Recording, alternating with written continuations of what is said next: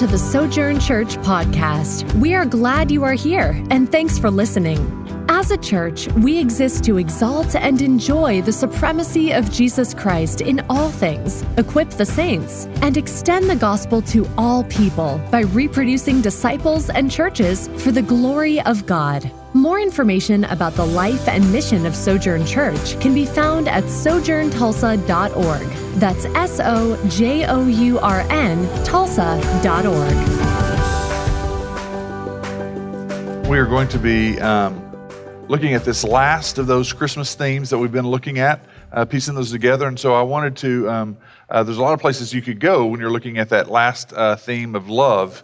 Uh, obviously, God's love, uh, some beautiful stuff all over First John and uh, the book of John and uh, uh, First Corinthians 13, the love chapter of the Bible, and all those things. Uh, but then as I, as I was reading, um, there's a, a, section that, that Peter um, was addressing a crowd, and he was addressing a people going through much much a similar time like that we're going through. If you don't know the context of that, we'll get into that in a little bit. But I wanted to kind of take some time to look at piecing those things together, those four themes that we looked at, you know, uh, four weeks ago. Uh, the, his advent of hope, his advent of peace, his advent of joy last week, and then this week tying that together with love. And so, if you don't know, the faith is one of those that holds all those together. And so, some people will spend some time on that. And so, today we're going to look at that uh, because we've been looking at this theme um, of Advent in the in the idea of our particular cultural moment and our particular cultural content uh, context to where um, we're a, a, world that has different things going on.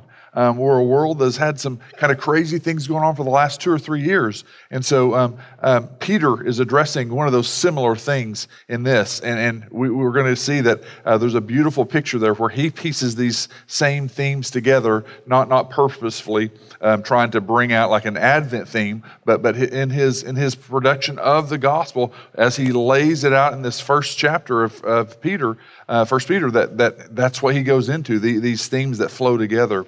And so um, we get to uh, have the, the pleasure of gathering together on Christmas morning. So, very rarely do we have Christmas that falls actually on a Sunday morning. Uh, I think most people know that, you know, it probably wasn't actually December 25th, uh, according to our Gregorian calendar, that, that, that it, it, was actually that time that he came. But um, we celebrate that. So, it's not a matter of a specific day. And the New Testament even says that. It's not about a certain day, it's not about a certain Sabbath. It, it's the heart of the matter. And so, appreciating God in that. And so, um, but we get that uh, wonderful blessing. So thank you guys for coming. Um, I know that for everyone probably getting up and um, either doing Christmas, some people are traveling and, and, seeing family and doing Christmas all over the place, and then um, on Friday and Saturday, and then uh, to be able to get up this morning. So some people probably open presents this morning, then come to church or are waiting. Maybe kids that are waiting to open presents uh, later on. And so um, we're glad you're here with us, and I, I, hope that this ties that together, all of those things, seeing God's love being the thing that holds all of this together.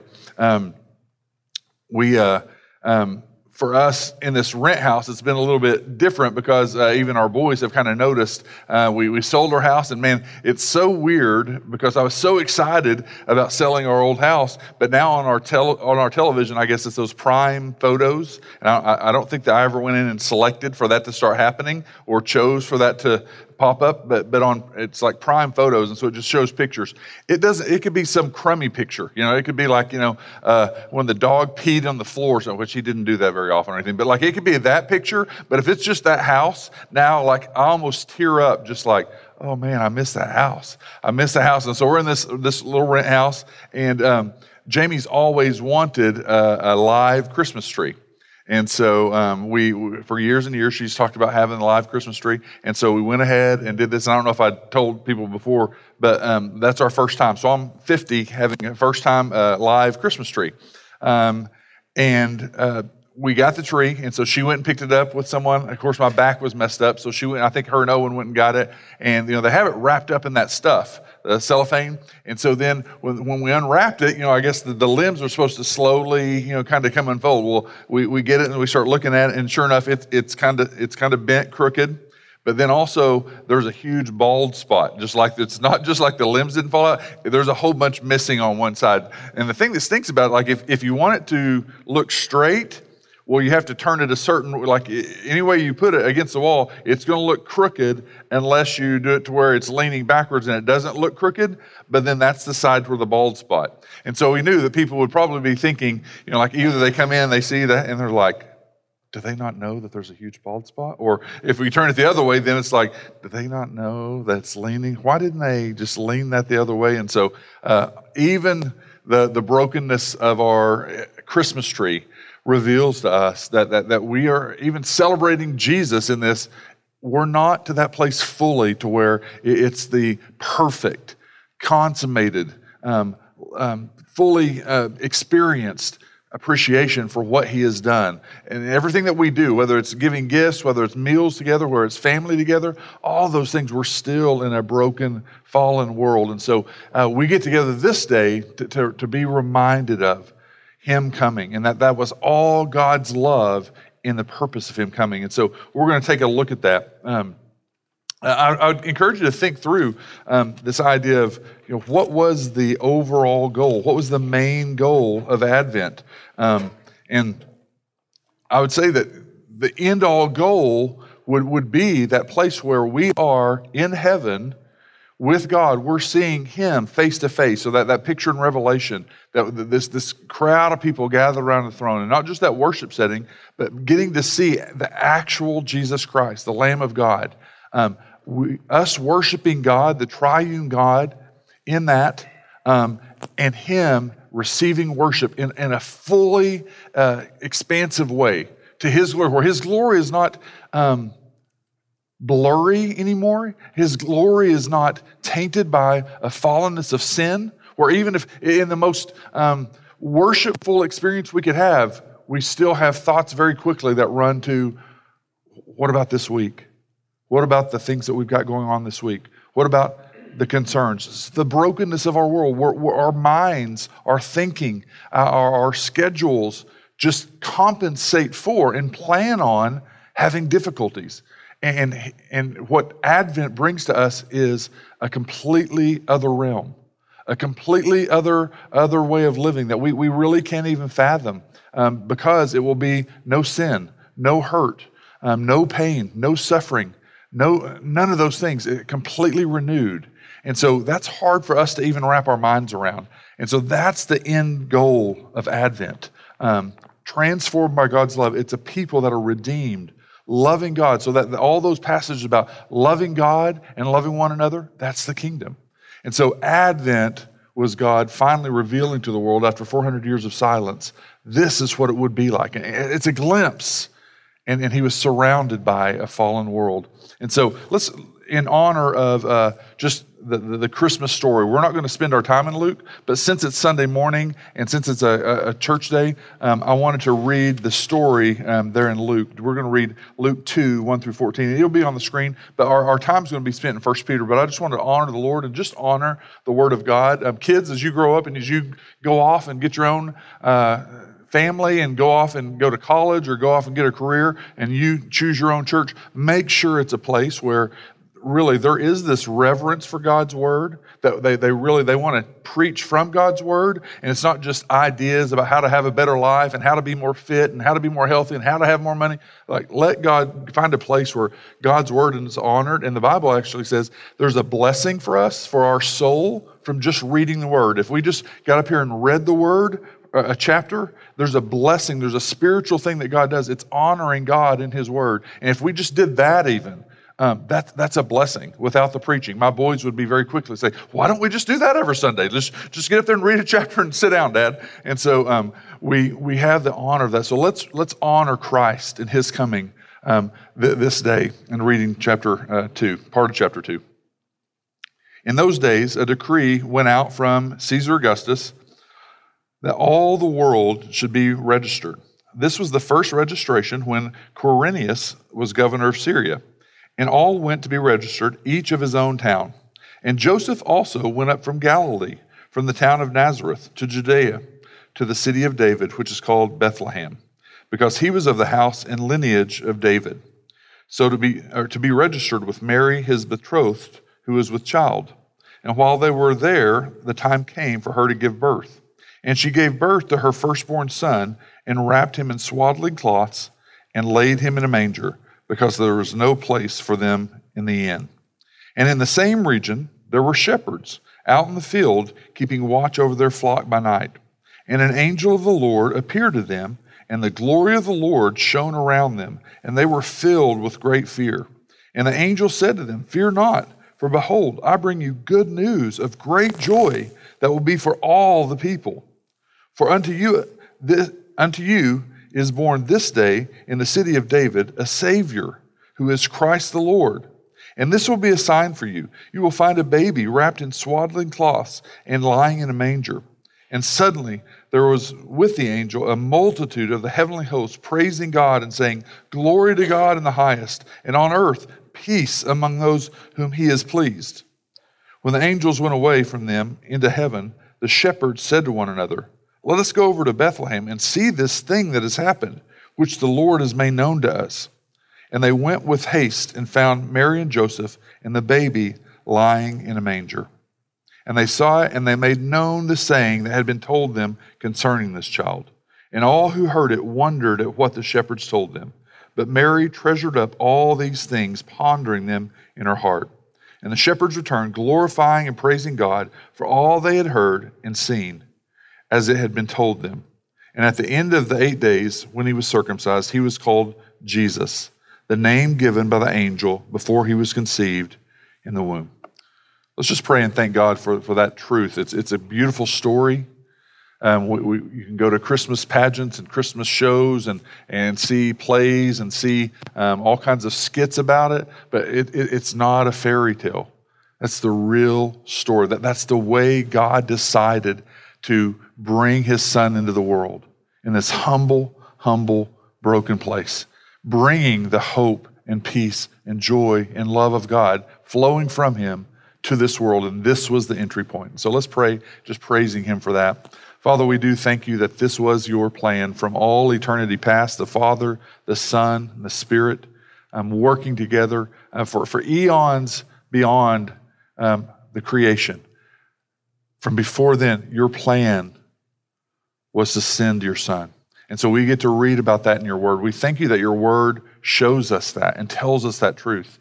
Um, I pray for the young people in here that are going to be challenged with other ideas and uh, other philosophies that want to challenge the idea that Jesus was truly a man, that Jesus was truly God, that, that, that Jesus is the only way to heaven.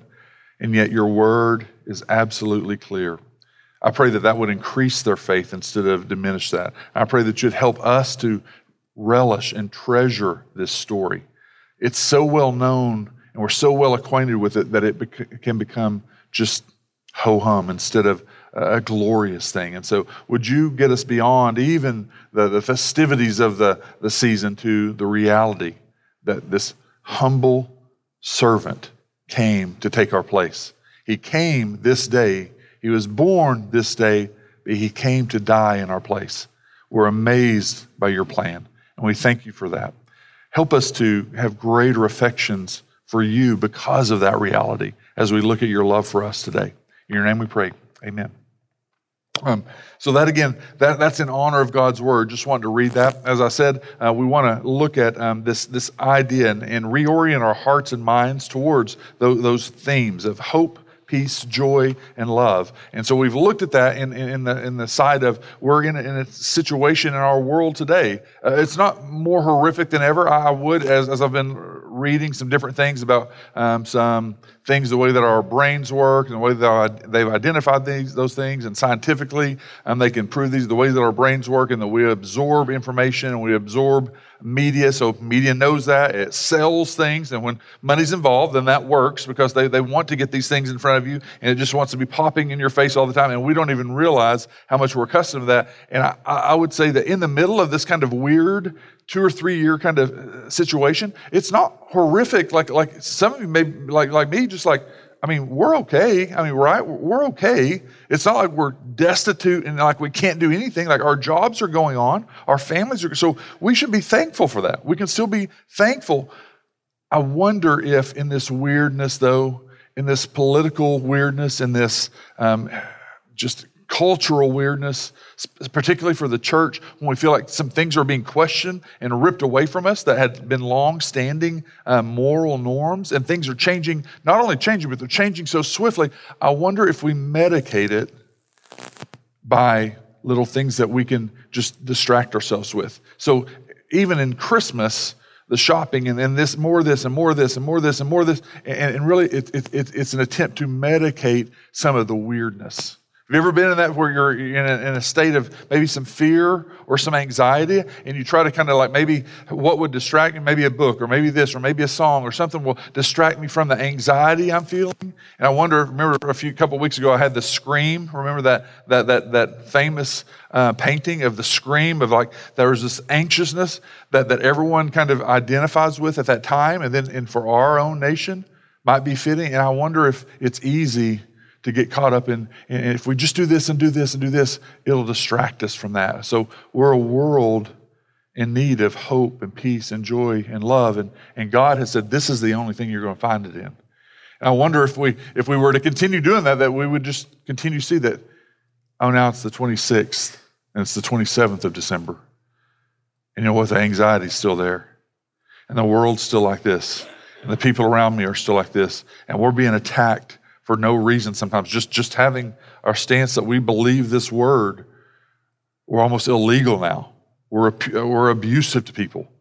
And just that's a weird place for us to be. And so there's a weirdness there because of this current cultural moment. And so what I want to get across is that we can have that. And that Peter's crowd listening, they were going through some similar things there.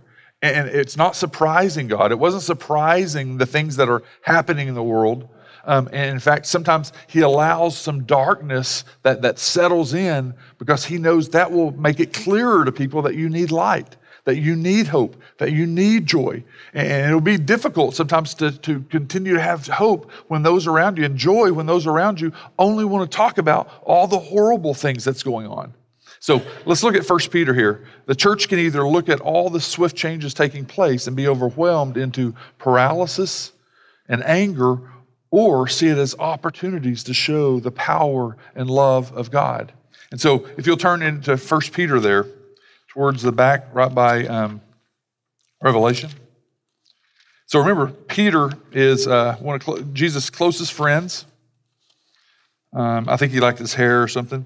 So um, he, one of the closest disciples, um, and, and, just had this passionate heart. Like you didn't have to guess and wonder what Peter was was feeling or thinking. Like he would literally just interrupt God Himself to tell him, "This is what we must do, Jesus." And Jesus had always kind of pop down, Peter. We're, we're, we're, I got this covered. Just just listen for a little bit. And so um, Peter here, this is many years later. So I think this is. I'm trying to think through. I should have looked at it, but um, First Peter. It's maybe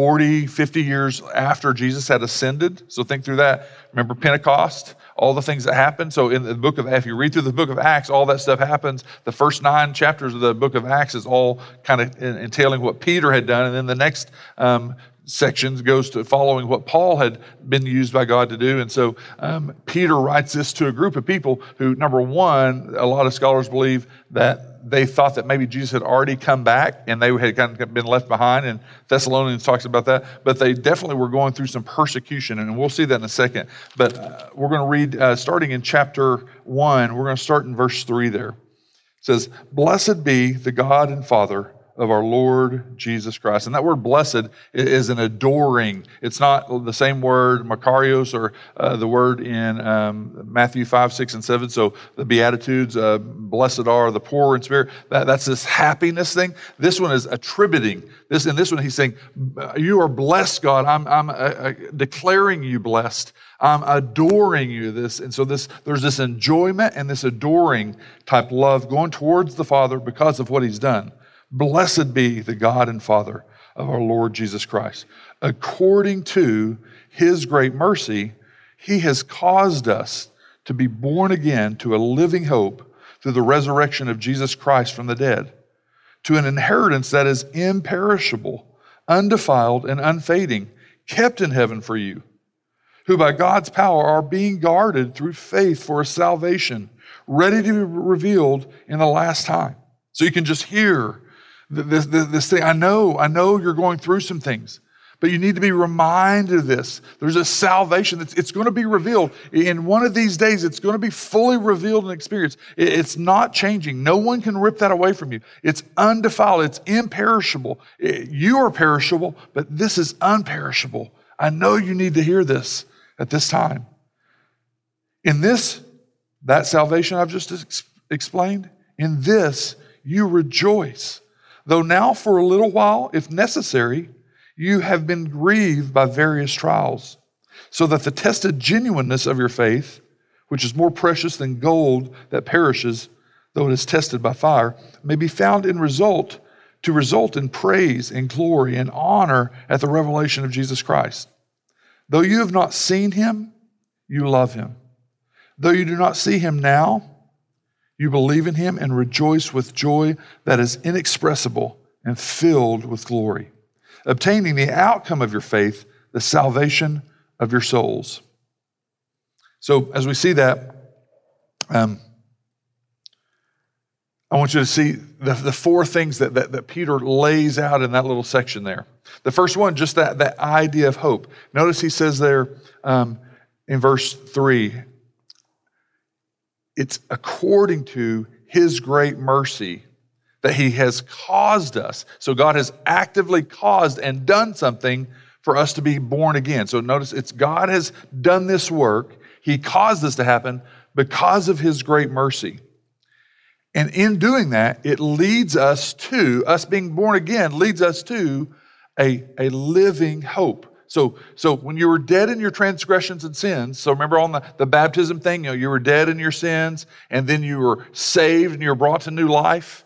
Remember that? And so it's a picture of, of Jesus raising from the dead. And when we do baptism, because there's this connection that we're looking to the reality of Jesus. And so when you talk about 2 Corinthians 5.17, um, that, that I, I'm a new creation. What Peter's mindset on this was that we have this living hope now. You couldn't have that if you're not saved. So you, your eyes were blinded. Your soul was darkened. So Ephesians 2, that, that, that before God did this work and opened your eyes, you didn't have that understanding. You were dark in your sins. But now, as, you, as you've been, as you've been um, renewed by the Holy Spirit, now you have this living hope. And why living hope? Because Jesus rose from the grave. All other prophets, all other um, deities, still in their graves. And he's saying, Your hope is fixed on the fact that Jesus rose from the grave. It's a living hope. Rough times, cancer, uh, horrible situations, war, afraid for your kids being bombed in a school at some places across the world. Hey, even the worst of the worst this world has to bring, your hope is fixed on a living person. He rose from the grave, and that's your living hope. And Peter is wanting to remind them in a very difficult situation that we have a living hope. And it's all according to his great mercy. So think through that. We talked about mercy uh, a couple of weeks ago. Um, just the reality uh, uh, of how much flows out of that idea of mercy. Um, Andy had said this last week God would still be loving and kind and patient, nice, just, and right, even if he never saved one soul. So think about that. Even if he never sent Christ in the Advent. So, so think through that. God would be completely right if he looked at my life and your life and saw that from a little kid, you were, you were nice sometimes, but you disobeyed your parents. You were frustrated with your mom and dad. You were kind of mean to your brothers and sisters. You were jealous. You were envious. You may have stole some toys from them. You had a smart mouth sometime to your mom and dad. So even as a little kid, and what's God doing? Is he coming immediately and squashing you with, with, with anger and wrath? No, he's graceful and kind and patient and loving. Um, even as adults, we know that all of those things that we go through, whether it's envy and jealousy and, and hatred at a heart level, um, to actions of very great harm from our mouths hurting people, our actions hurting people, all those things, and yet God is still kind and loving. And even if He never saved one person, even if He never saved one soul, he would be completely right and just. I've let you live a full life. You, you've lived for yourself. You've lived in self exaltation. You've lived acting like I do not even exist. And yet, every day you wake up and you have food. Every day you have wake up and you have a, a, a wonderful family. Every day you get to experience the beauties. Of, I mean, think of lost people. Think of uh, someone even like Hitler. You know, think of some of the crazies through our history of our world that they got to experience wonderful things, and God was so patient and graceful with them. It was loving of him to still do that, even though they may not have ever come to a saving faith in him. And so God is so kind and so loving. Can you imagine life as you know it if God had not sent Jesus in his first advent? Well, the whole Old Testament, that, that, that's the whole creation of the world and everything. Those people live without the advent of Christ, right? So they still got by. And they had a hope in someone they didn't even understand this coming Messiah. They didn't know what he was going to look like. Today, in our living world, and, and everyone that's alive today, um, Jews, that's what they're still thinking through, right? They do not believe Jesus was the Messiah. They don't believe uh, Jesus was the one. They're still waiting that, that Messiah. Um, the, the, lost world. Um, think of that in today's world, today's climate, void of Jesus, void of the hope that we have void of the trust that we have, void of the rest that you don't have to work your way in our American society to try to be more approved, to try to get your approval uh, uh, before God. That void of Christ, imagine what life would be like without his advent. Um, but God would still be completely loving and merciful.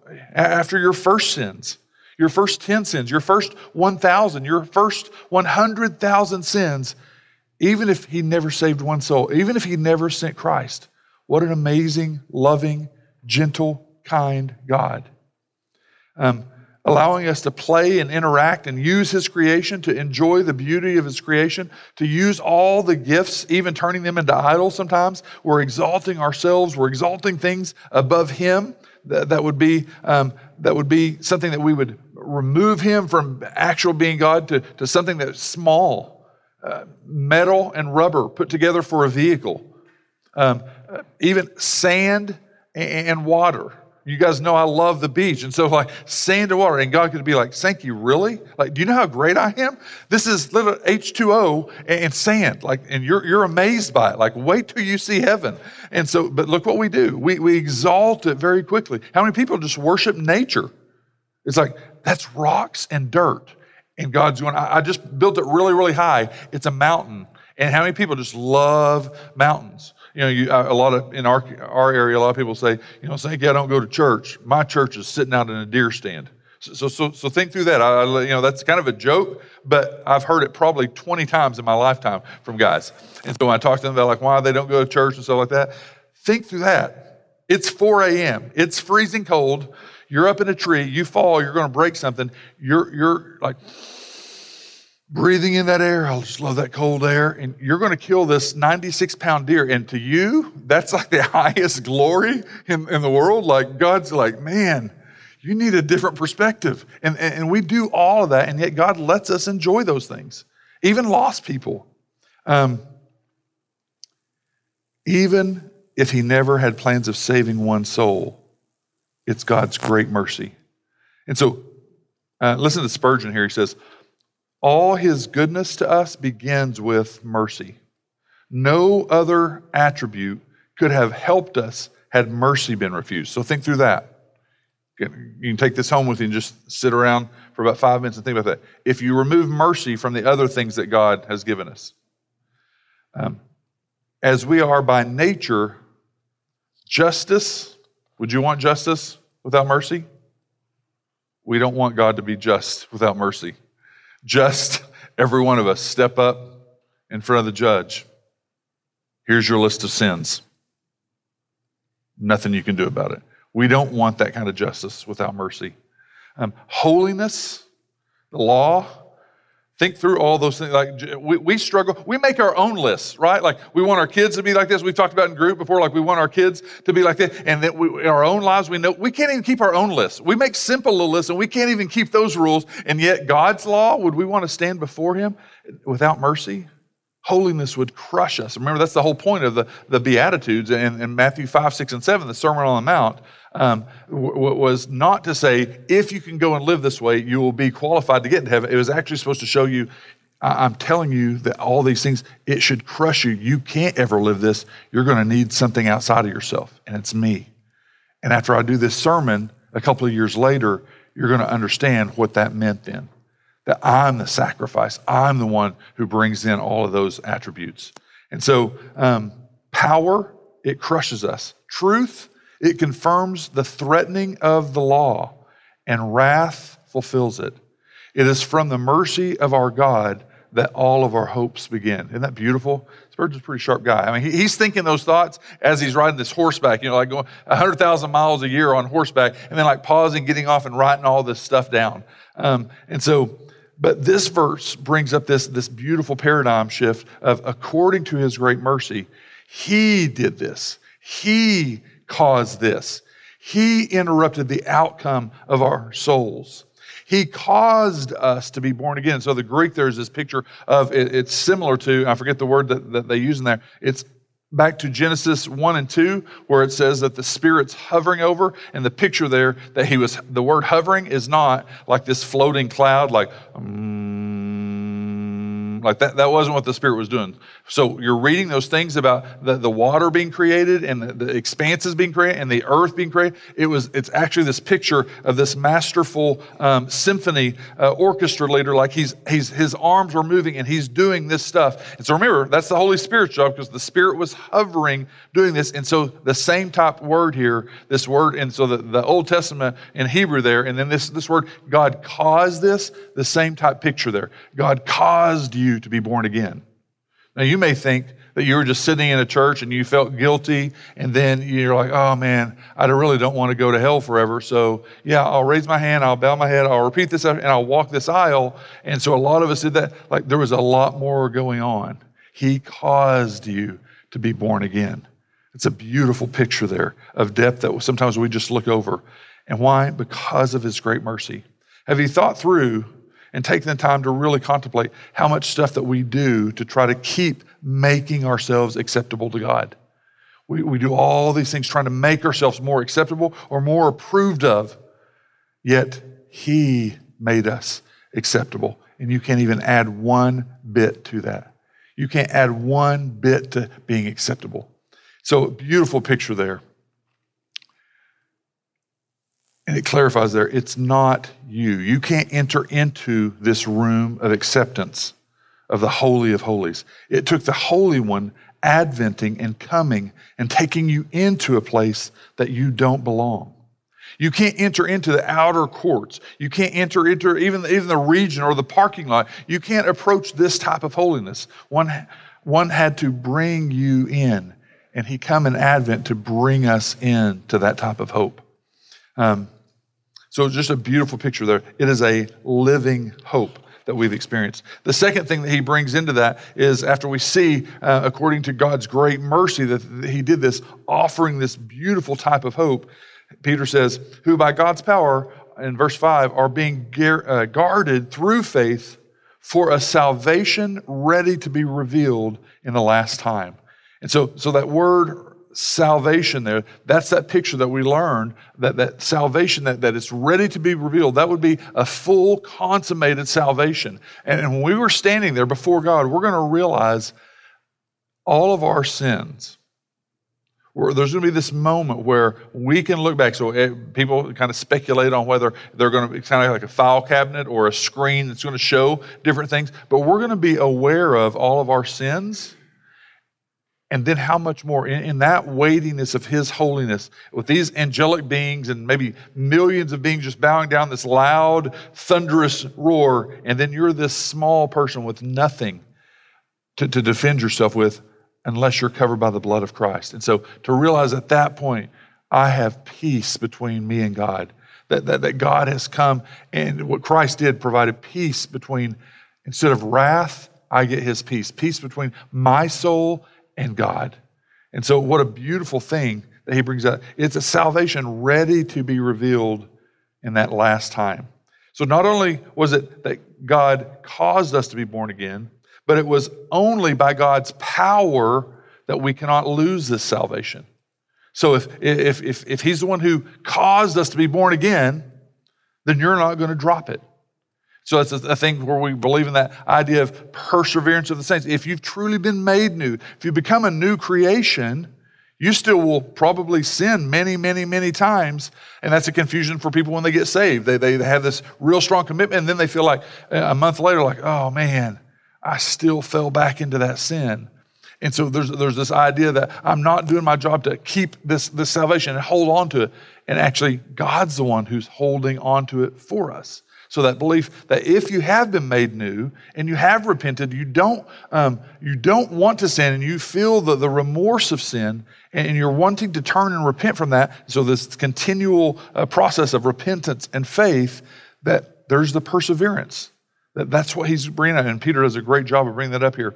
I mean, you guys know how, I, like I mentioned earlier, I love that picture of the beach it could be months away, and, and, and, during this Christmas period, they keep on having all these different ads that show whether it's you know these beer commercials or it's these uh, credit card commercials or it's these travel commercials or whatever. It's just this beach picture, and so it's freezing here, literally you know miserably zero degrees, cold outside where no human being should be. And I look at that, I'm like, that's where everyone should should, should be.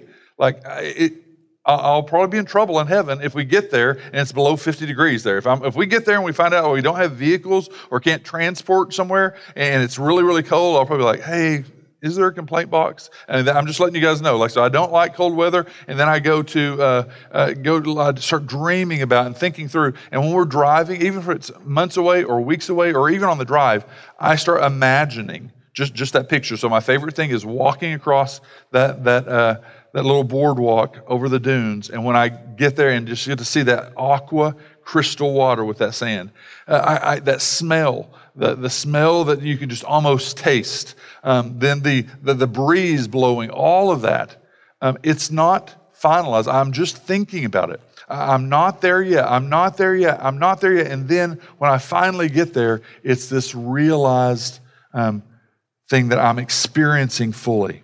Um, this salvation is ready to be revealed in the last time. Um, it's like the kingdom, it's already, but it's not yet fully.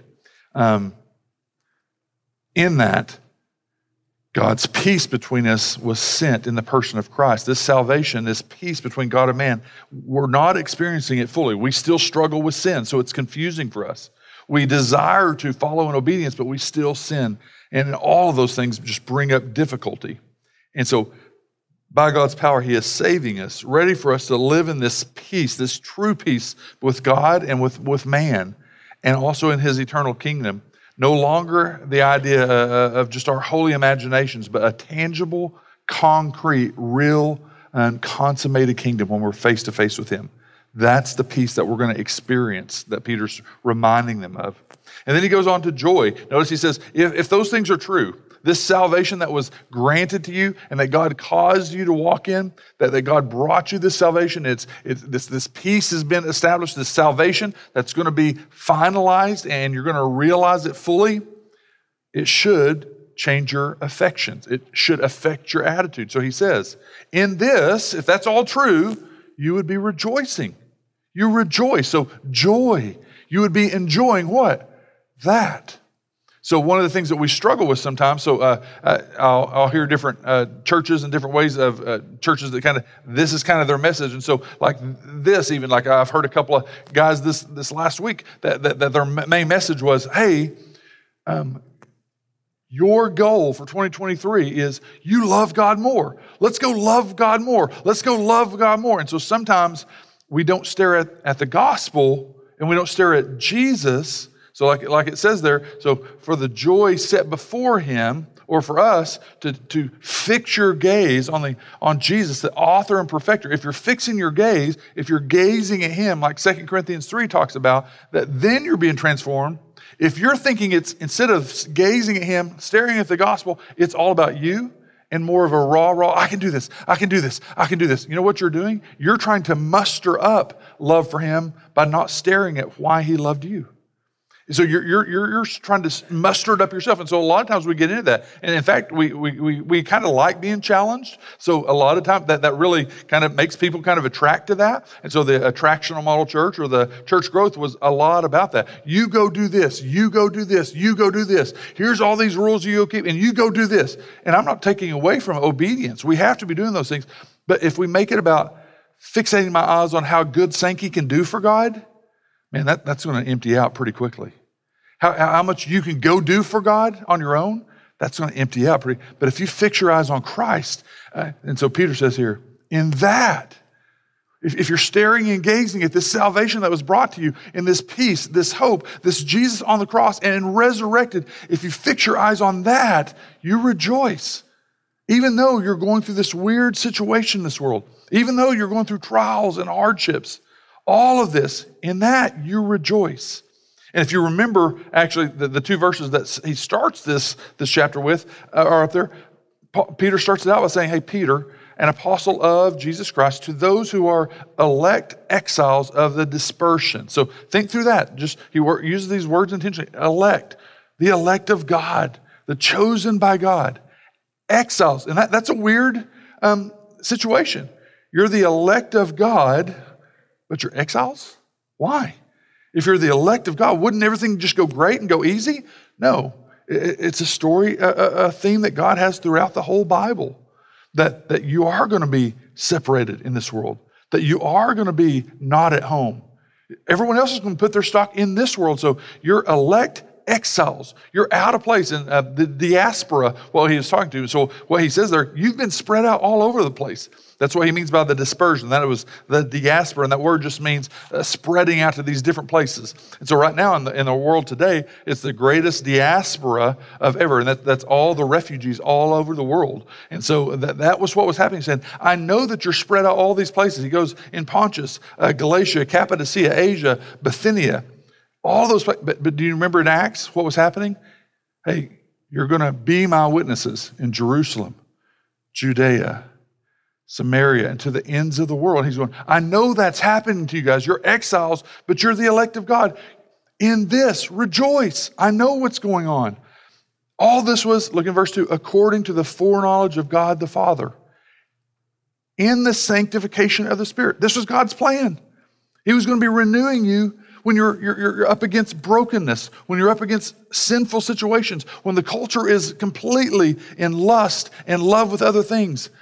You're going to be sanctified in the Spirit. I know that, but you're exiles, you're sojourners. He, he uses that word later on. He says it's in the sanctification of the Spirit for obedience to Jesus Christ and for the sprinkling with His blood. May grace and peace be multiplied to you.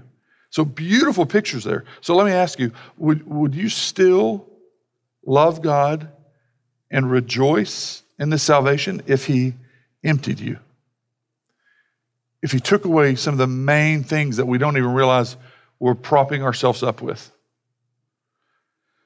Would you still love God and rejoice in this salvation if he emptied you? If he, as this context says, according to the foreknowledge of God, the Father, if he determined to allow the testing of your faith through many trials, would you still love the Father and rejoice? Would you would your heart be hardened or softened as you go through trials of many sorts? Would you walk by faith even when you see nothing, but it seems like you're losing and losing and losing? Would you still rejoice in the salvation and love God? Would you fight for joy even when these various trials strip you of everything that you've been able to prop yourself up on so far in your walk with God? What if these trials meant living by a radical faith and trust? Listen to Spurgeon again. Indeed, it is the honor of faith to be tried. So you're going through something? Hey, we've got to get past the, the question of is God doing this so he can see how I'll handle it? Well, God knows tomorrow. God knows a week. God knows two months where you're going to be. So, so is it for his sake or is it for your sake when you go through difficult things? And, and, and the point of that is if you're going to remain obedient, you're going to see things in your heart. You're going to see things that come out. And in the end of that, who gets the glory when you persevere? You or him? It's not that he needs to know. What, what, what Spurgeon's saying here is um, it, it's an honor for your faith to be on trial.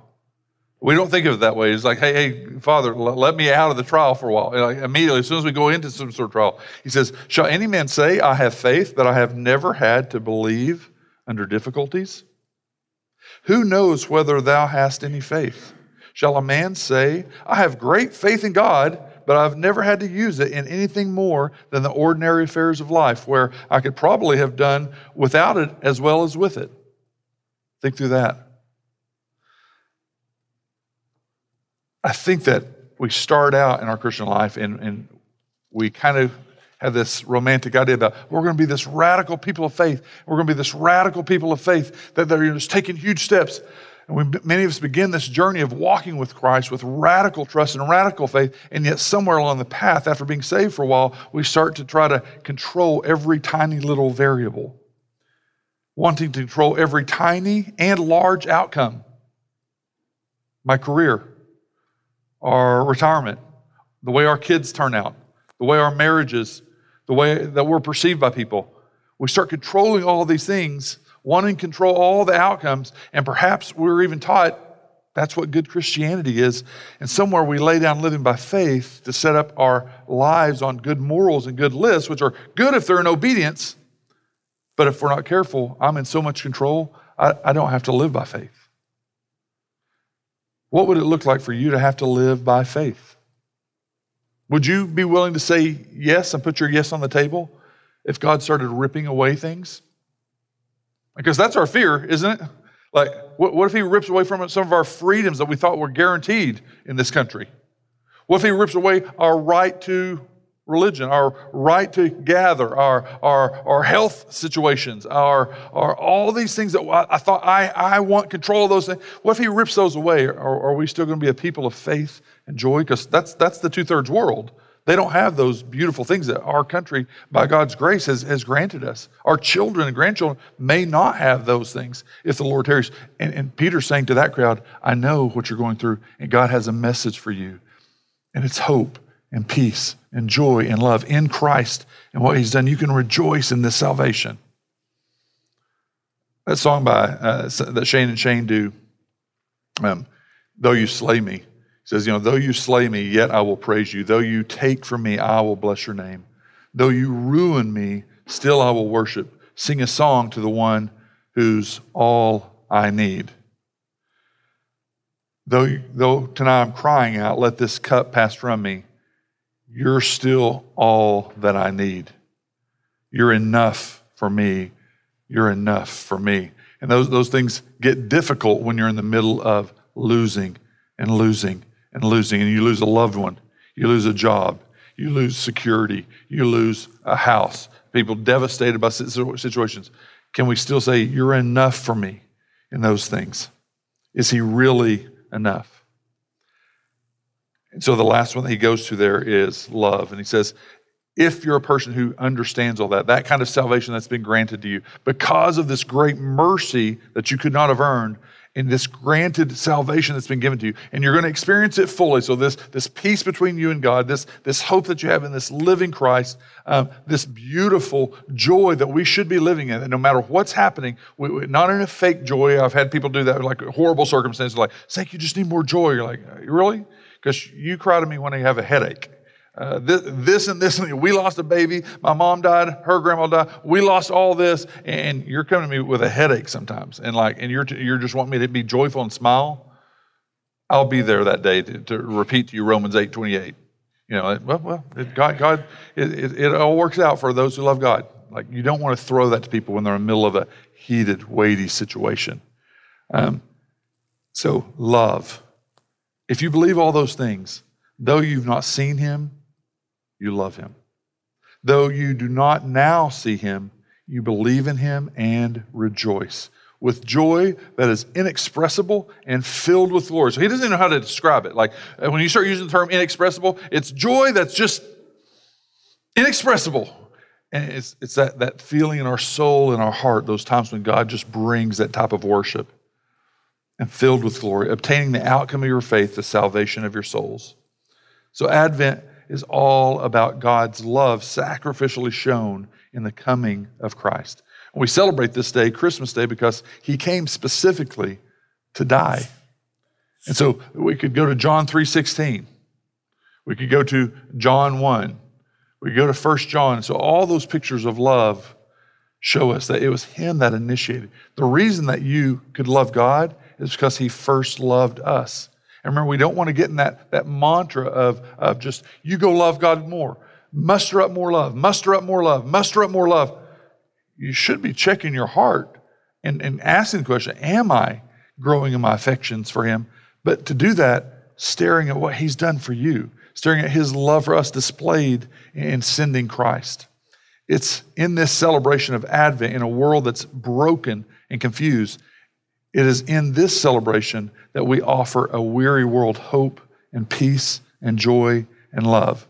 And that's why he came for, for a time and a people in desperate need. And what a great opportunity that we have as we internally can celebrate that as a church body, then, then we can look forward to 2023 going, man, whatever comes, 2023 we thought it was bad. We thought 2020 was crazy. We thought 2021 was this little you know, shaky part. 2022, now it's getting crazier. All the weirdos are coming out. All the crazy stuff's coming out. The finances are worse.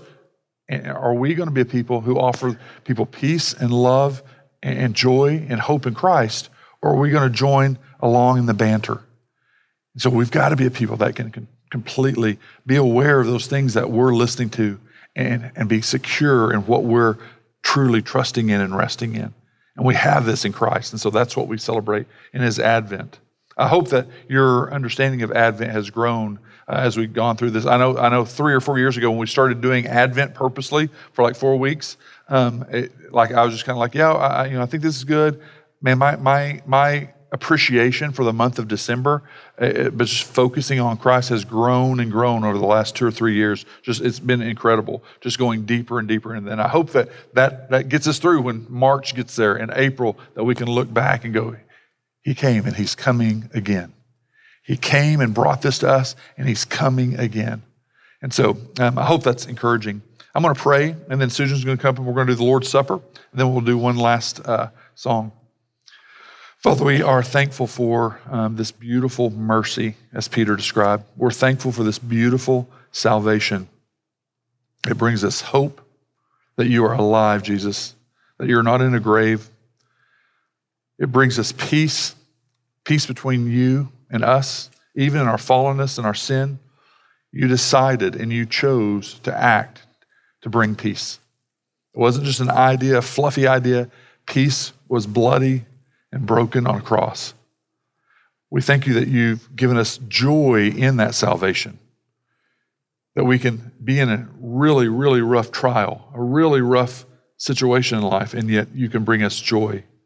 And we know that all of that is because of your love for us. And we don't see you, we don't get to see you face to face, but we await that day and we do love you. We do believe in you. We believe in what you've done in our place. And so we love you because of what you've done for us. We know we can't add to that. We can't make ourselves more acceptable or more approved. We rest in you. And we thank you for what you've shown us about Advent, that you came for us. In your name we pray. Amen.